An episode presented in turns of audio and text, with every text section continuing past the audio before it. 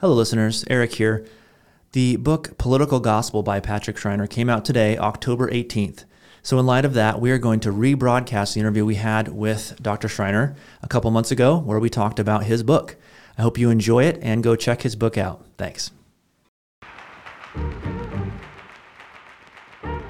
Hello, and welcome to another episode of City on a Hill, a podcast about what it means to be a citizen of heaven and a citizen of the United States. We want to encourage Christians to find their tribe in the church and their hope in the kingdom of God, rather than to seek both in the kingdom of man. So, with that, let's get to it today.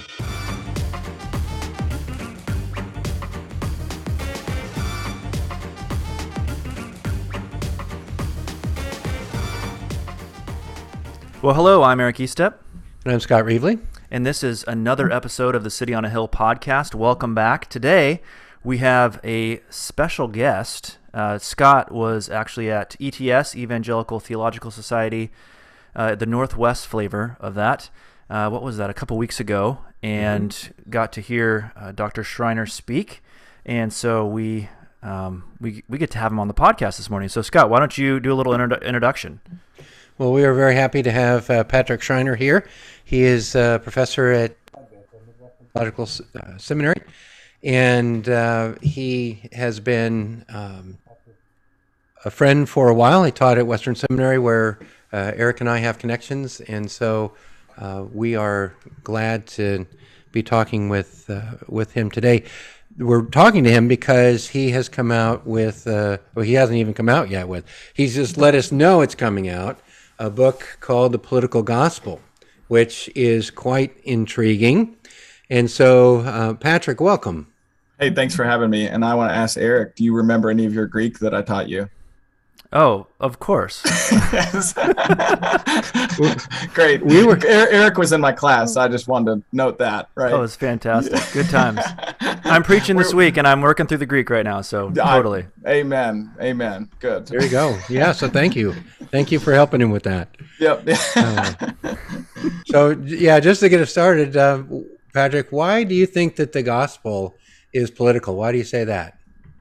Because I think yeah, it's free. I don't think it's political, right? You don't think it's political. There well, you go. Yeah. Convince yeah. me. I'll try to convince you. Yeah, so maybe I'll I'll even back up and give a little bit of background to why I got into this, and then I'll I'll jump into that topic. But um, okay. I think as as everyone looks at the American church right now, there's a lot of division over politics and how we think through it as Christians and how to respond to it we're not only divided in our nation, but um, in the church. Uh, we saw 2016 to now, currently 2022, just this um, ramping up of um, partisanship and um, yeah, just a, a, lot happening with uh, different elections. And then obviously that seemed to almost intensify in the midst of COVID and so I, was watching this as a professor and also studying the New Testament consistently. That's my profession, mm-hmm. and trying to think about okay, how do how do we address this issue? And one of the things that I started to get into was, um, you know, when we study the, the, scriptures, you always want to think about the background to the scriptures, um, and so obviously a lot when I teach is like, okay, how does this make sense in its own context? And many times when we go to the context, we think about the Jewish context, which is probably easier for us because it's the Old Testament. mm. So, as Bible believing Christians, we naturally just go to that Jewish context and think about, okay, when Jesus said he's the Messiah, what does that mean according to the Old Testament? Or um, when God calls himself light, why does he call himself light in the New Testament? It's based on an Old Testament story. So that that's the way I think we usually think. But um, as I was studying, I started to think more about the Greco Roman background as well. And just reminded myself that Jesus existed in a political system mm. under the Greco Roman rule. And at that point, it was the Roman rule. And that he was actually asked questions about the Roman rule in terms of taxes to Caesar and so forth and so on. And not only that, but he's crucified on a Roman cross. And from what we know of Paul in Acts, obviously he was put in Roman prisons. Uh, according to church tradition, uh, he was killed under the Roman government. So was Peter. So we have our three main figures Jesus, Peter, Paul, all existing, of course, under the Roman government and um, actually dying under the Roman government. Mm. And so I, I, I really wanted to begin thinking, okay, often when we come to the scriptures, we think about the religious environment, but there's also a political environment that they're existing under. And so the New Testament must have a lot to teach us, the whole Bible for that matter, have a lot to teach us about how to exist under different political systems. And so that was kind of my entry point into this. And um, as I began thinking about how, how are we addressing this issue of politics in the church, maybe we're not addressing it at all, or maybe we are addressing it. Um, but it seems it seemed to me there were kind of two poles of how to address this issue. Number one, that you make your faith completely private. Mm-hmm. And so you privatize your faith and you say it has nothing to do with politics.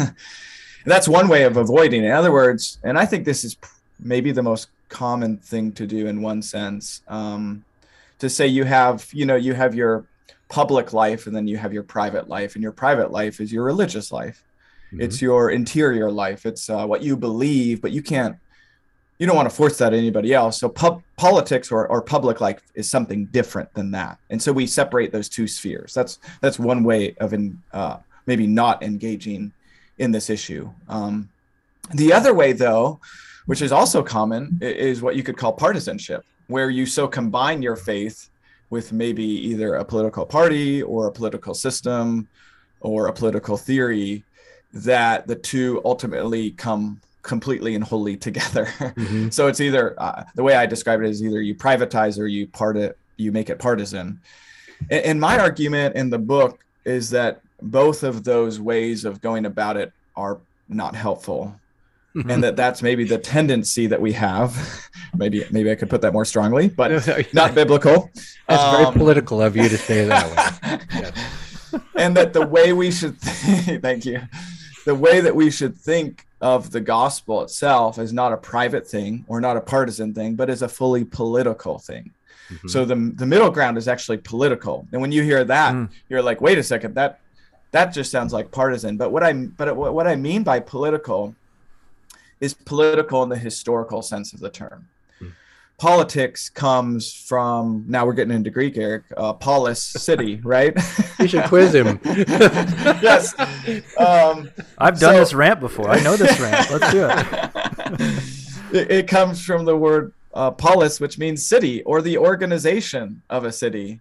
And so, really, pol- politics simply means pu- public life the activities associated with the or- organization or governance of a people.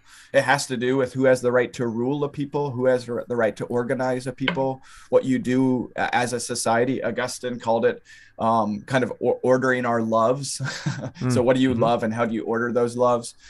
And so, my argument in the book is let's not separate our faith from politics. Let's actually understand that the gospel is fully and wholly political not private, not partisan, but fully and wholly political. It, what do I mean by that? It's public in terms it's mm-hmm. it's not just a private belief, but it's a public thing. That doesn't mean, and you have to correct right right immediately. You have to say what that doesn't mean too. It doesn't mean that I'm arguing for a combination of church and state.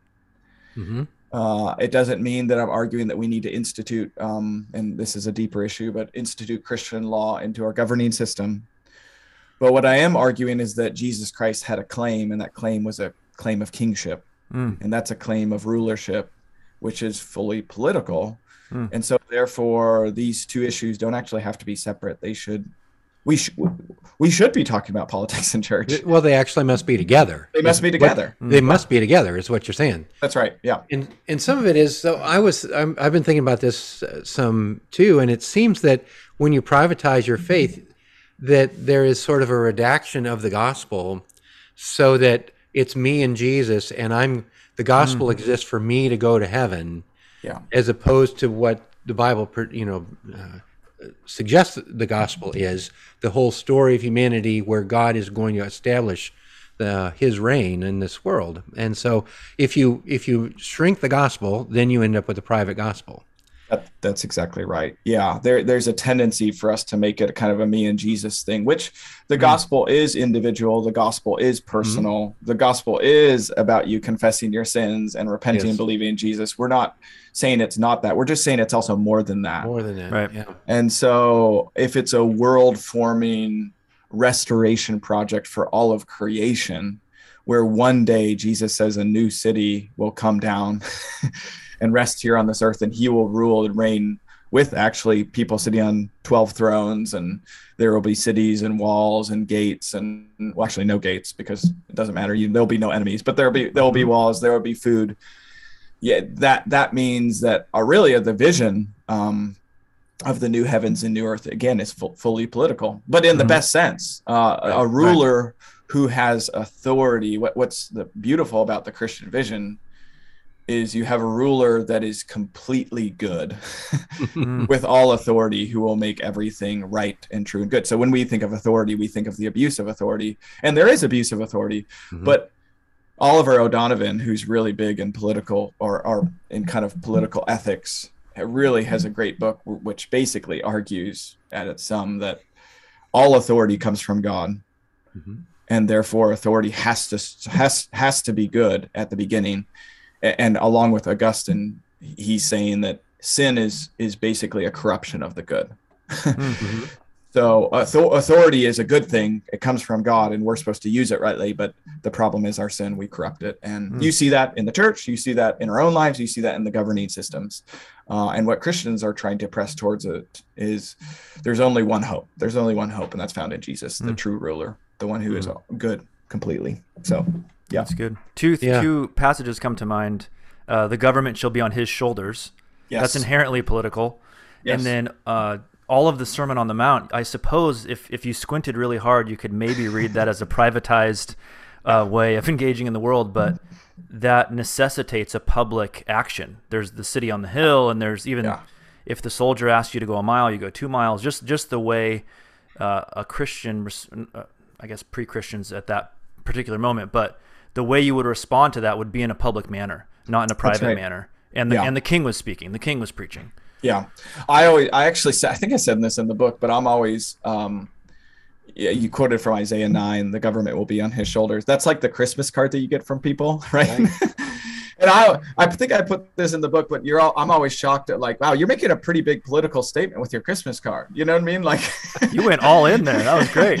exactly. The Prince of Peace. You know what I mean? Everlasting Straight to Father. monarchy. It's incredible. And it's just like we worship one king. And Merry Christmas, everyone. And I'm like, do you realize what you're saying there? And you're exactly right with the Sermon on the Mount as well uh, blessed are the peacemakers. Mm. Is that a private or public thing? I would just mm. say yes, it's both. Mm. in other words, it's a private thing or between individuals, but it's also blessed are the peacemakers in society and mm. more largely. That's what Christians are called to do.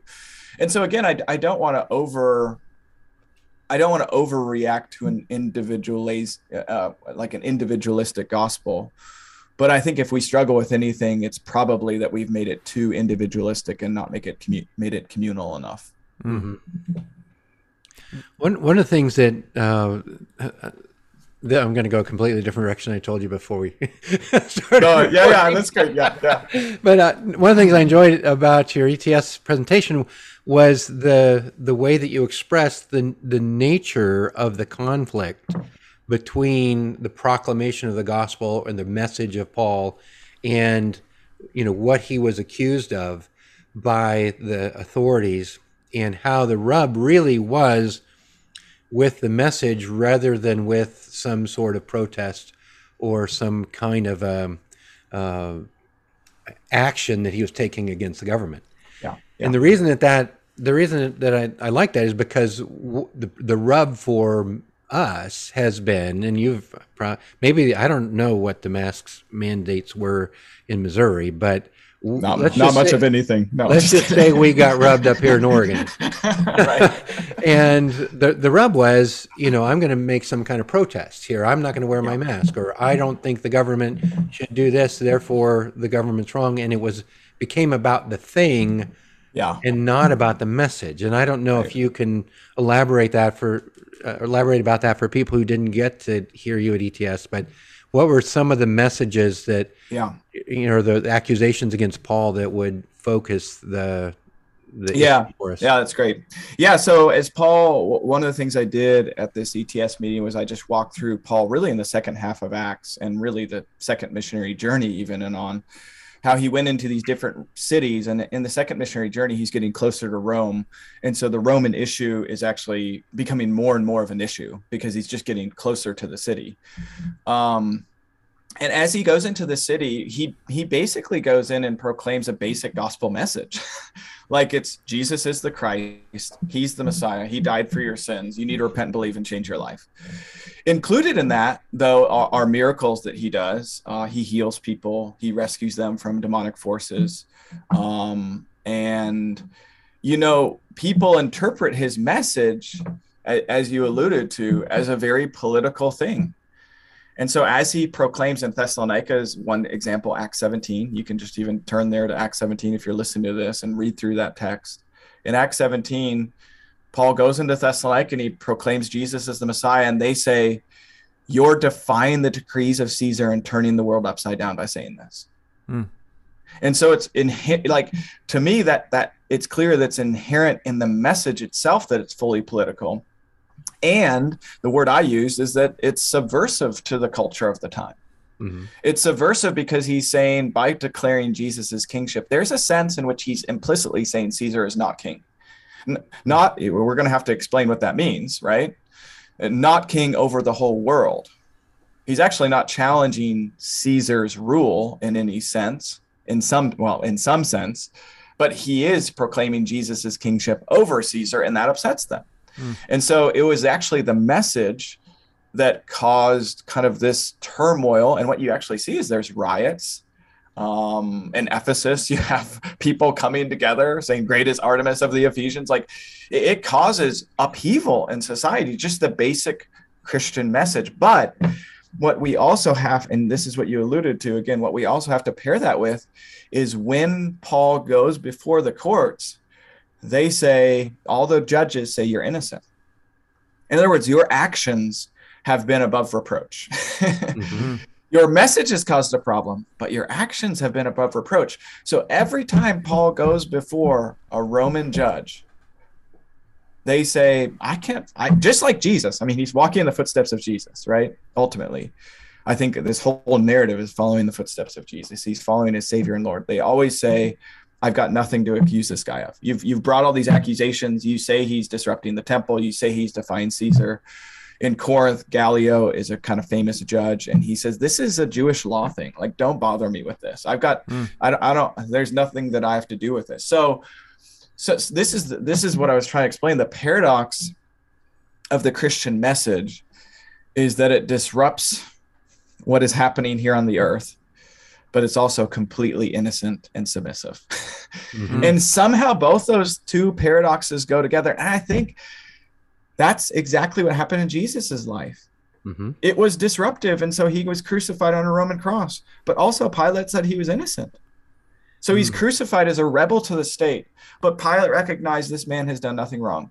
So, I mean, that's a, a bunch of Bible, but how does that apply to us? Like, what is that? As you alluded to, uh, our message will naturally, should naturally cause some disruption. But also, when we come before the courts, they should say, You've done nothing wrong. Mhm. And so, i mean, like, let's just, I mean, I, is it okay if I just keep talking? sure. Okay, okay, yeah. That's why you're here. okay, all right, all right. I, I just keep going sometimes, but you, you go like go to a text where they ask, should you pay taxes to Caesar? Mhm. And you know, yeah, the, it's okay. We we might have some com- complaints against against our governing system and our governors and our mayors and our president, um, whoever it might be. We might have some complaints against them, but remember when Jesus is asked this question, should you pay taxes to Caesar?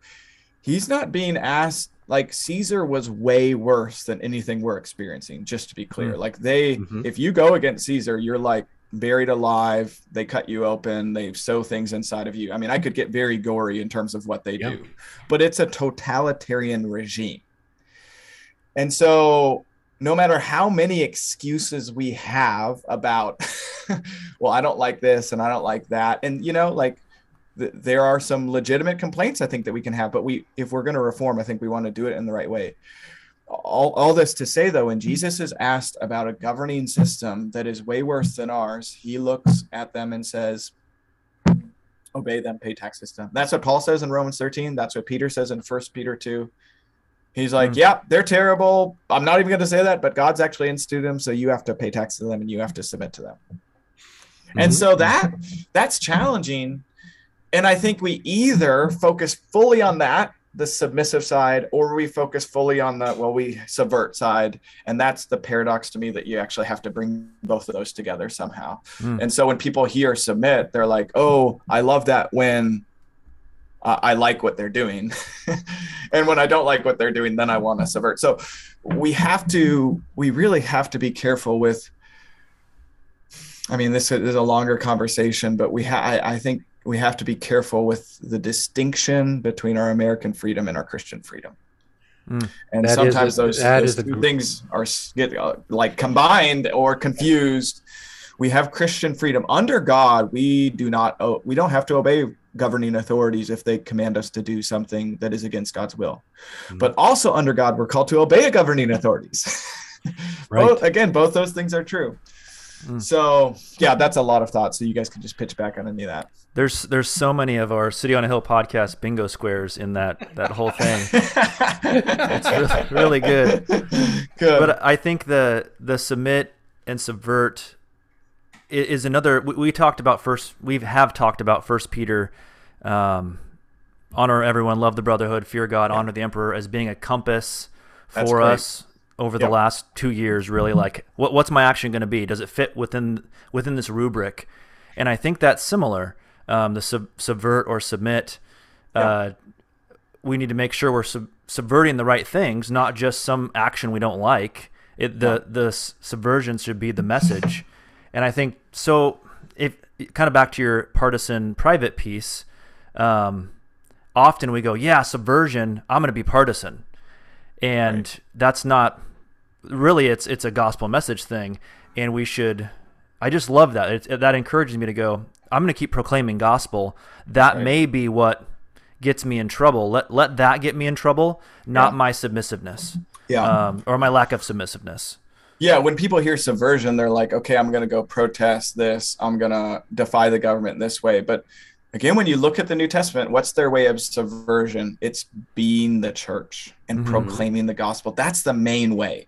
So I want to start there and just say their main way of actually changing society is by being transformed themselves in their own communities. Hmm. And That's really that's that's where it all starts.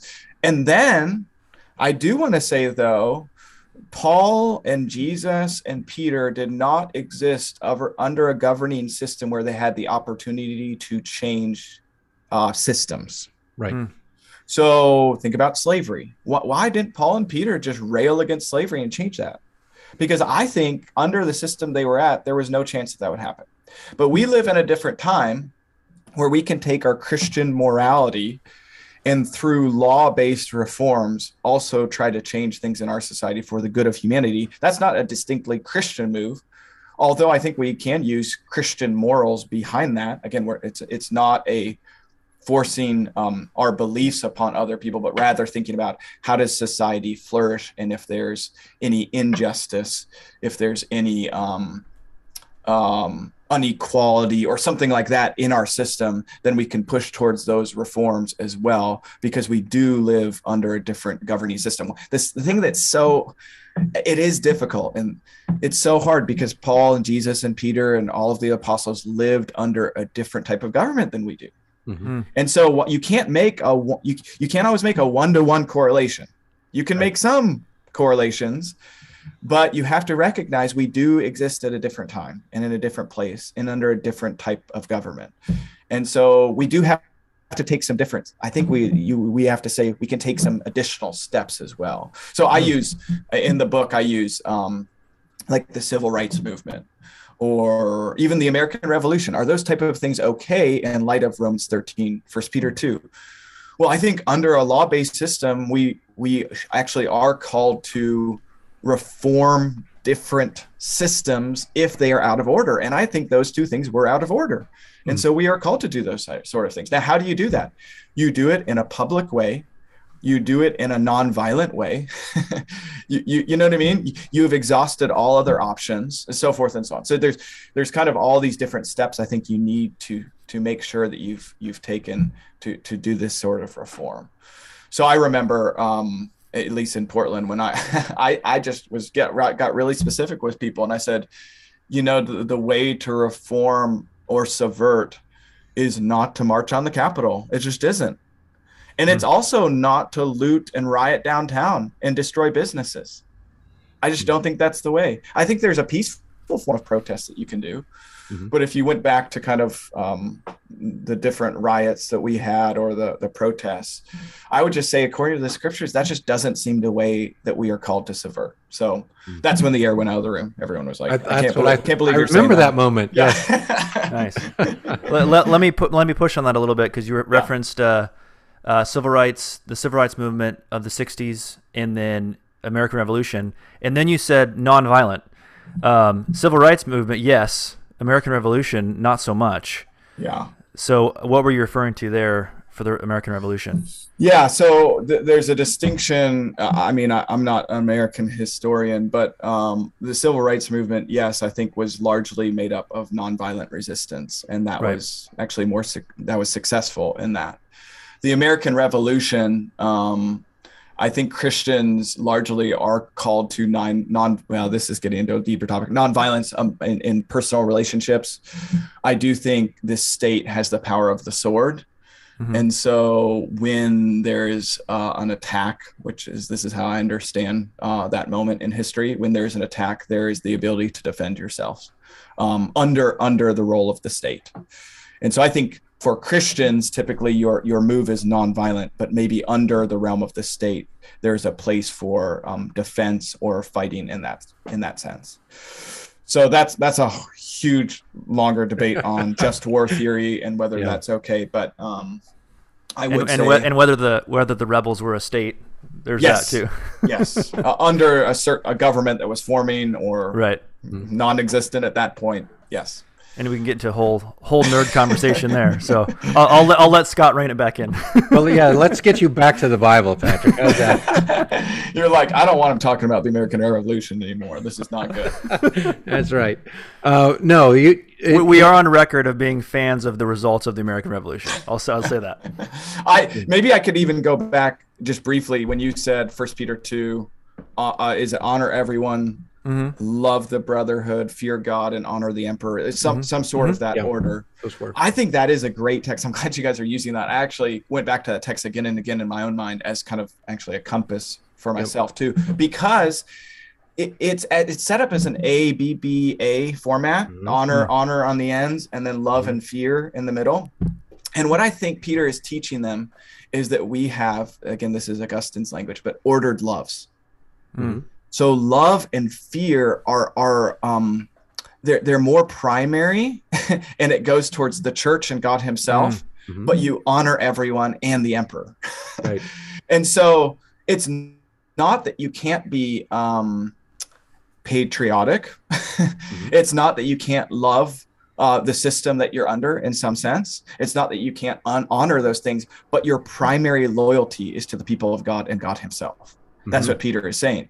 And at the same time, he's also, this is where it's submit and subvert, right? When he says honor everyone and honor the emperor, that was both like uh, something to honor them and, and give them respect. But actually, by saying honor everyone, he said, I think Peter has just made your response to the slave the same response that you have towards the emperor. Mm, yeah. honor everyone. That includes the slave right. in that society. And so in one sense caesar would have if he ever would have he never would read these things but if he would have read it he would have been like amen wait no i don't like that. You're supposed to honor me above everyone else. Right.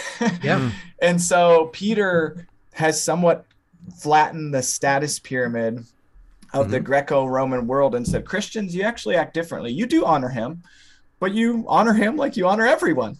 Mm-hmm. in other words the people you pass by on the street who are nothing to you you honor them as well and that's being a i think that's being a good citizen according to peter being a good citizen is actually part of our witness that's mm. evangelism for him exactly right yeah that's good yeah.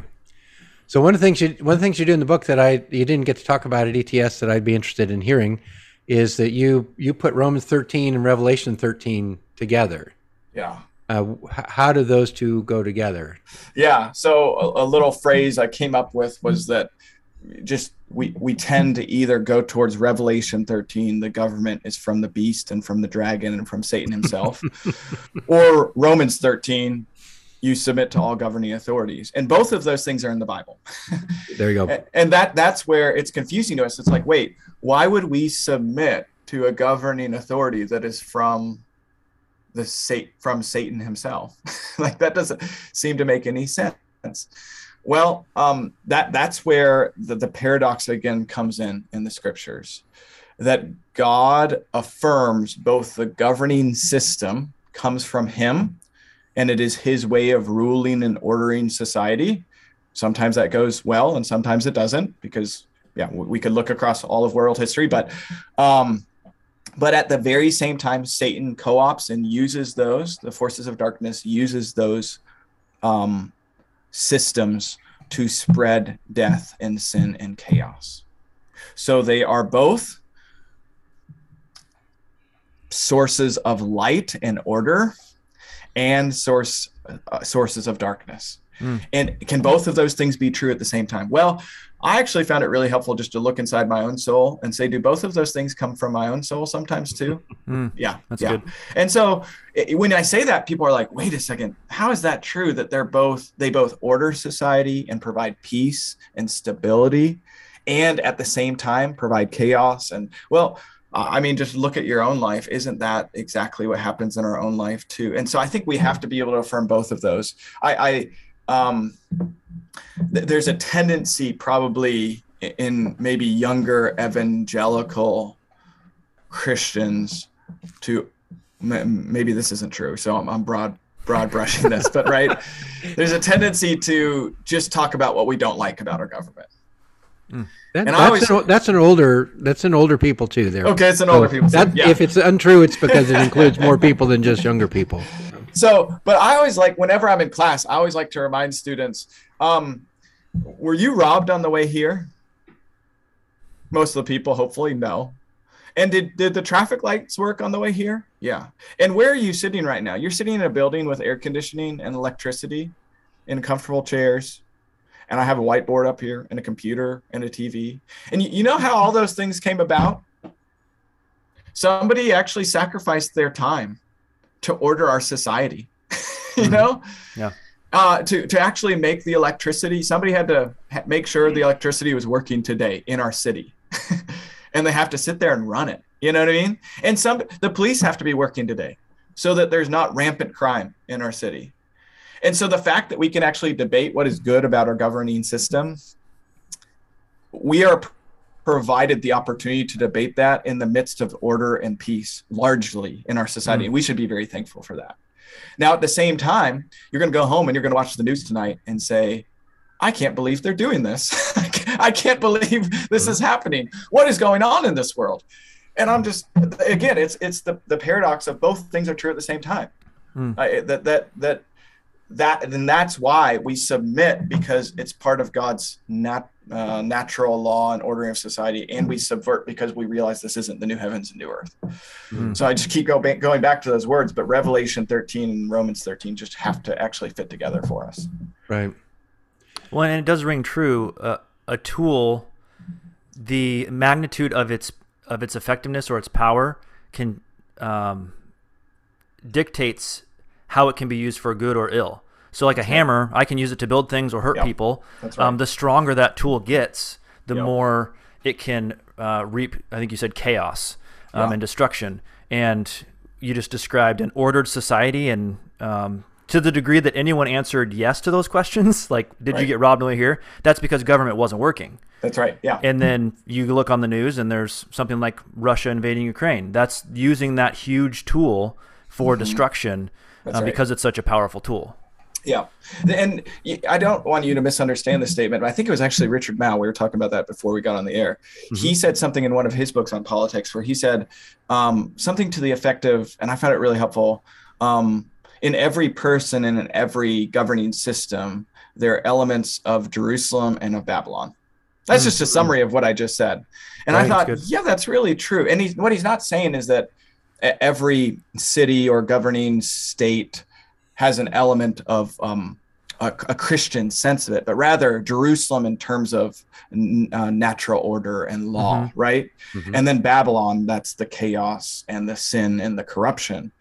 And you know what? As we're looking around the world, I think you can affirm some governing systems lean more one way or the other sometimes. You know what I mean? Sure. Like that's just, uh, again, we're watching what's happening with Russia and Ukraine, and we're all lamenting that because I Mm. think Russia, especially, is leaning towards their Babylonian side. Right. that, that's just what's happening right now. Again, that's an understatement, probably, but that's Yes. good. Yes. Uh, I'm a professor. I try to say things, you know, carefully. there, add, add a boy. That's good. Um, well, and so your, I mean, your summary is really to subvert or to submit. And so, if you know, just just biblically, I mean, you you suggested that that's the way that that um, Paul's message was um, subversive, but his actions were submissive. I mean, I- again, if you could kind of give us, uh, maybe a, as a church or as a pastors, uh, advice about how we might both subvert and submit, or help our churches subvert and submit. Can you can you kind of help us thread that needle just a little more? Yeah, and I, I would say um, this is not the only thing we can say about how we interact with the governing system. This Sure. is just a, a way of speaking about it. Mhm. Um, so, in terms of like, even I know these are terms, but to use a definition, I think to subvert, I, I just describe it as to use your words or your actions to critique or undermine the usual way of doing something Mm, and then submit is to voluntarily yield to the authority of another. So what does it look like to submit? Well uh, as we've been talking about um, you know we we submit because we recognize god rules actually through these rulers. So our aim Mm. is not to be anarchists or to destroy the government. Because why? Because as christians we recognize that even if we dis like we disrupt the whole governing system there's a long line of dark dark powers ready to take their place. Hmm. This is And- true. and, and so w- there, there might be a time to reform right a governing system we could talk about when when those times are but i think you look at jesus and paul they weren't like all right let's let's change this whole thing let's uh, remove caesar from his throne uh, jesus was not after caesar's throne he was There you go. he was after a higher throne, right? And actually, according to that text where he um, speaks about paying taxes to Caesar, he says Caesar can stay on his throne. Mhm. You know, like he says, your sovereignty exists under my sovereignty. So all that means is that I, I don't think Christians to uh, when we submit, we're not we're not we're not revolutionaries. We're actually go we're actually called to support the govern government and what they're doing. We're called to support them, and that means that means that we um, obey unless it goes against God's law and command. Now this is this is where uh, let's get really practical. I talked about this in class a few weeks ago. So this is where it gets complicated though, and this is where it got complicated during COVID, right? Yes. Because there was a command. Let's just go to the church thing because we're we're here on a podcast. Why not? This is what this is what the people want, right? There you Give go. the people what they want. Bring want. it. Bring it. um, there's a command that Christians are called to meet together in Hebrews 13, right? Do not forsake assembling together. Then the government comes along in the midst of COVID and says, you can't meet together. And Christians responded differently to that, and churches responded differently to that. Mhm. Now, the, the reason it's so complicated is because there are spheres of authority for the church and for the state. I think this is pretty clear in the scriptures. One way to describe it is the church holds the authority of the keys, and the state holds the authority of the sword. So, what are the keys? Well, the keys for the church, they have authority over doctrine, I think over membership. So, what, what does that mean? Well, it comes from heaven, it comes from Jesus Christ himself, but he actually has given his ministers on the earth, his people on the earth, the authority to say, this is what Christians believe. And we can also name who we, as far as we can tell, who we think believes that. Those mm-hmm. people are part of the church, or you're not part of the church. Our authority is it, it, the church's authority is that, and we don't have a, the same authority that the state does. At the same time, the state doesn't have the authority that the church does. So that the state can't say this is what you must believe because they're given the authority of the sword, not of the keys. And so they can't determine our doctrine. I don't think a good government can't. They can't determine who we allow or who we disallow uh, or discipline in our churches, so forth and so on. That's not their role. And so you have different spheres of authority all under natural law, but that's another discussion. But um, they have different spheres of authority, but sometimes those spheres of authority overlap. And that's what happened in this situation because we as the church have the authority to say to the state, no, we should meet. Mm-hmm. And we can meet because God tells us to. And if you say no, we're, we're going to have to disobey you. But at the same time, the state has the authority to order public health, and they are actually supposed to do that. Mm-hmm. And so what you got in the COVID pandemic was an overlap where if you have two concentric circles and they're overlapping, we have the authority to say we can meet and they have the authority to say we can't because of a public health issue. And that's where Christians divided over it. So then you have to determine, well, which one outweighs the other. Mm-hmm. Right. And, and that I, am not I'm not going to give you like a prognostication on that, but I, I think that was that was it was it was legitimate, right? For the state to say don't meet because of a public health issue. Now, when it becomes not legitimate for them to say that, then there becomes an issue. right. But when there's a legitimate way for them to say that, now, if you're in a country or a state where um, the, the government is singling out churches and everybody else can meet, right. well, then you have an mm. issue. You know what I mean? Yeah, mm. yeah uh, this, clear. This is the same. Now, I don't want me to want you I don't know how much you want me to keep going this, but this is actually the same issue with children. Who has uh, this is spheres of authority? This is Abraham Kuyper, right? Sure. Who has sphere of authority over children? Well, parents do. Mm-hmm.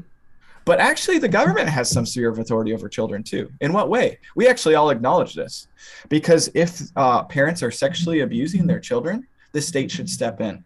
Mm-hmm. And so they, they, have, have sword because they have the sword. So they should actually step in and do something. Or if children aren't being fed in their homes, that's where social services step in. And I think that's right and good because they're trying to order society. And when parents have right neglected their authority or abused their authority over their children, then another authority has to come in and do something. So again, there's there's uh, there's separation and there's overlap, right? right. and that that's where it becomes so hard when you get that that place of overlap, you're like, okay, do we submit or subvert here? So you asked a, a question mm-hmm. a long time ago, and I'm, I'm mm-hmm. gumming around to it. Uh, and that this is this is where it becomes hard, right? Do you submit or subvert? Well, um, that's where you need the wisdom of um, leaders. You mm-hmm. need the wisdom of church history. You need the wisdom of a community. And I would say, I think my big push for people is you don't need to make this decision on your own. Don't put all mm-hmm. the pressure on yourself. That's why you have a church. Right. And don't don't make the decision by yourself with MSNBC or Fox News. You know what I mean? Mm. Like make the decision and, and sit down with Christians, other Christians in your small group or in your Sunday school or whatever community you have and say, hey, how are how should we think about this? Mm. And talk about it. Like and don't get mad at each other, right? Too and late you, for that, but thank you for that recommendation. Yes uh, this is my, my pastoral side saying, come on, like have a honest conversation about it and say, here's my thought on this. Mm-hmm. And then maybe somebody else is going to say something different. And you might need to consider that, you know? Mm-hmm. And that that's I think if we can if we can come together and actually discuss this in a healthy way, hopefully we'll be able to come out with a good actually witness to the state and how we respond to the state. Mm. Right. And I think that's been one of you know my concerns. In fact, I think one of our concerns in even starting the podcast is just the witness of the church has been so, so all over the place because our relationship to politics has been so all over the place. That's right. And I really would love for Jesus to, you know, look good in uh, our world because of how the church engages the state. And yeah. I, I think he, I, I think that can happen that's yeah. kind of what we're trying to do here. So right. yeah. Yep. And it goes back first first Peter two, let your conduct be honorable among the Gentiles. I think it's yes. two eleven and twelve. And that's where he goes through the whole thing. How do how do you treat one another? He he he says, basically be good citizens Mm-hmm. like Mm. be good citizens and that's in the context of being a good christian Mhm. so that uh, that text has always been so i mean that section of text has always been so helpful for, to me because they are a minority group in a majority culture and he's saying what do you do? And some of the commands are hard. He says slaves submit to your masters Mm. citizens or subjects submit to the government and wives submit to your husbands. And remember jesus suffered for doing good. He brings it to jesus every time. Mm. he says jesus suffered for doing good and he was hung up on a cross and you know what he did? He didn't open his mouth in response. Mhm. he was the ultimate slave there i mean he G- peter puts it right under the slave text Right. and he says look jesus is your example here and you know why they were mad at jesus it goes back to our whole conversation because he preached a message that that government did not like in some sense Right. and then he went before them and he goes, Okay, you know what I'm gonna do? I'm actually gonna die for your good. like I mm-hmm. I am so for your good that I'm willing, I mean that this is the sacrificial part of submissiveness, right?